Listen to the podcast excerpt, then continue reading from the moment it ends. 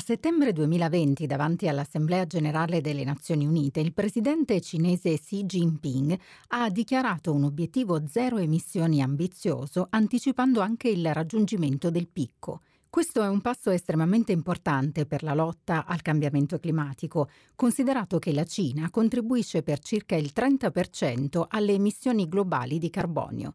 Tuttavia dobbiamo aggiungere che questo annuncio è stato fatto nello stesso anno in cui la Cina ha programmato la costruzione di nuovi impianti a carbone per la produzione di energia elettrica. Sorge quindi spontaneo chiedersi, il dragone è davvero sulla via della decarbonizzazione e come potrà raggiungere questo obiettivo? Sono quattro le macro aree a cui guardare per provare a trovare delle risposte. Energia, mobilità, industria e carbon pricing. La decarbonizzazione del settore energetico sembrerebbe la parte più semplice, ma richiede comunque una profonda trasformazione. Nel 2019 in Cina la percentuale di produzione dell'energia elettrica dal carbone era pari al 65%. L'obiettivo della carbon neutrality richiederà che la produzione di energia da fonti non fossili arrivi all'85% in un contesto in cui la domanda di energia, secondo una previsione di Goldman Sachs, triplicherà. Il costo complessivo dell'eolico e del solare è ormai più basso rispetto alla costruzione di nuovi impianti a carbone e presto sarà meno costoso anche degli impianti esistenti. In questo senso ci sono degli obiettivi chiari e a medio termine. Con il quattordicesimo piano quinquennale la Cina punta ad aumentare la produzione di energia eolica e solare di 500 gigawatt, riducendo di pari passo l'utilizzo di combustibili fossili entro il 2025. Nel campo della mobilità va segnalato che la Cina è il più grande mercato al mondo di veicoli elettrici, il cui costo dovrebbe raggiungere la parità con quelli a combustione interna entro 2-3 anni. Entro il 2025 i veicoli elettrici dovrebbero rappresentare il 20% delle vendite di nuove auto, nel 2019 erano il 5%.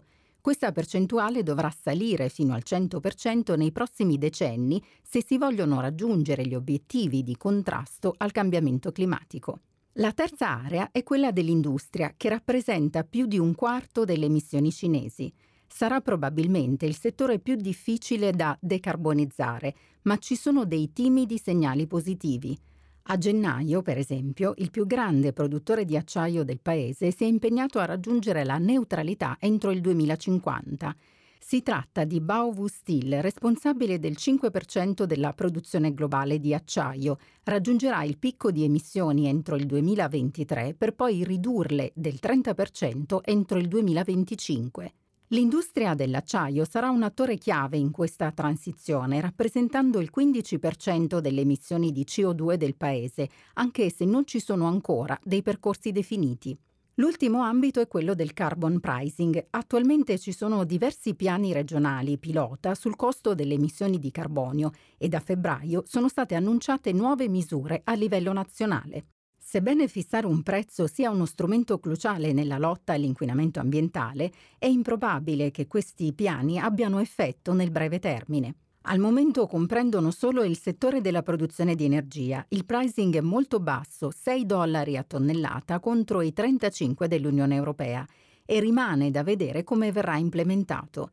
Reali cambiamenti in questa direzione potranno essere fatti solo aumentando drasticamente il pricing e includendo nuovi settori inquinanti. Cosa rappresenta tutto questo per un investitore? È un'opportunità o un rischio?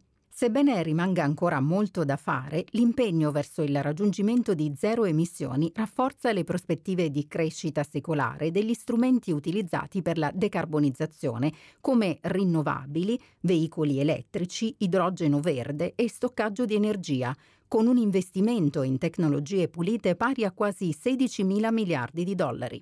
E il mercato cinese è una parte cruciale di questa opportunità di investimento, soprattutto il mercato domestico collegato alle A-share.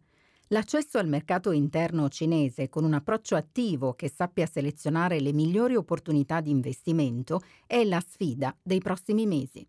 Dal pezzo La Cina può davvero diventare carbon neutral entro il 2060? Di Isabella Harvey Bathurst, Global Sector Specialist dell'8 marzo 2021.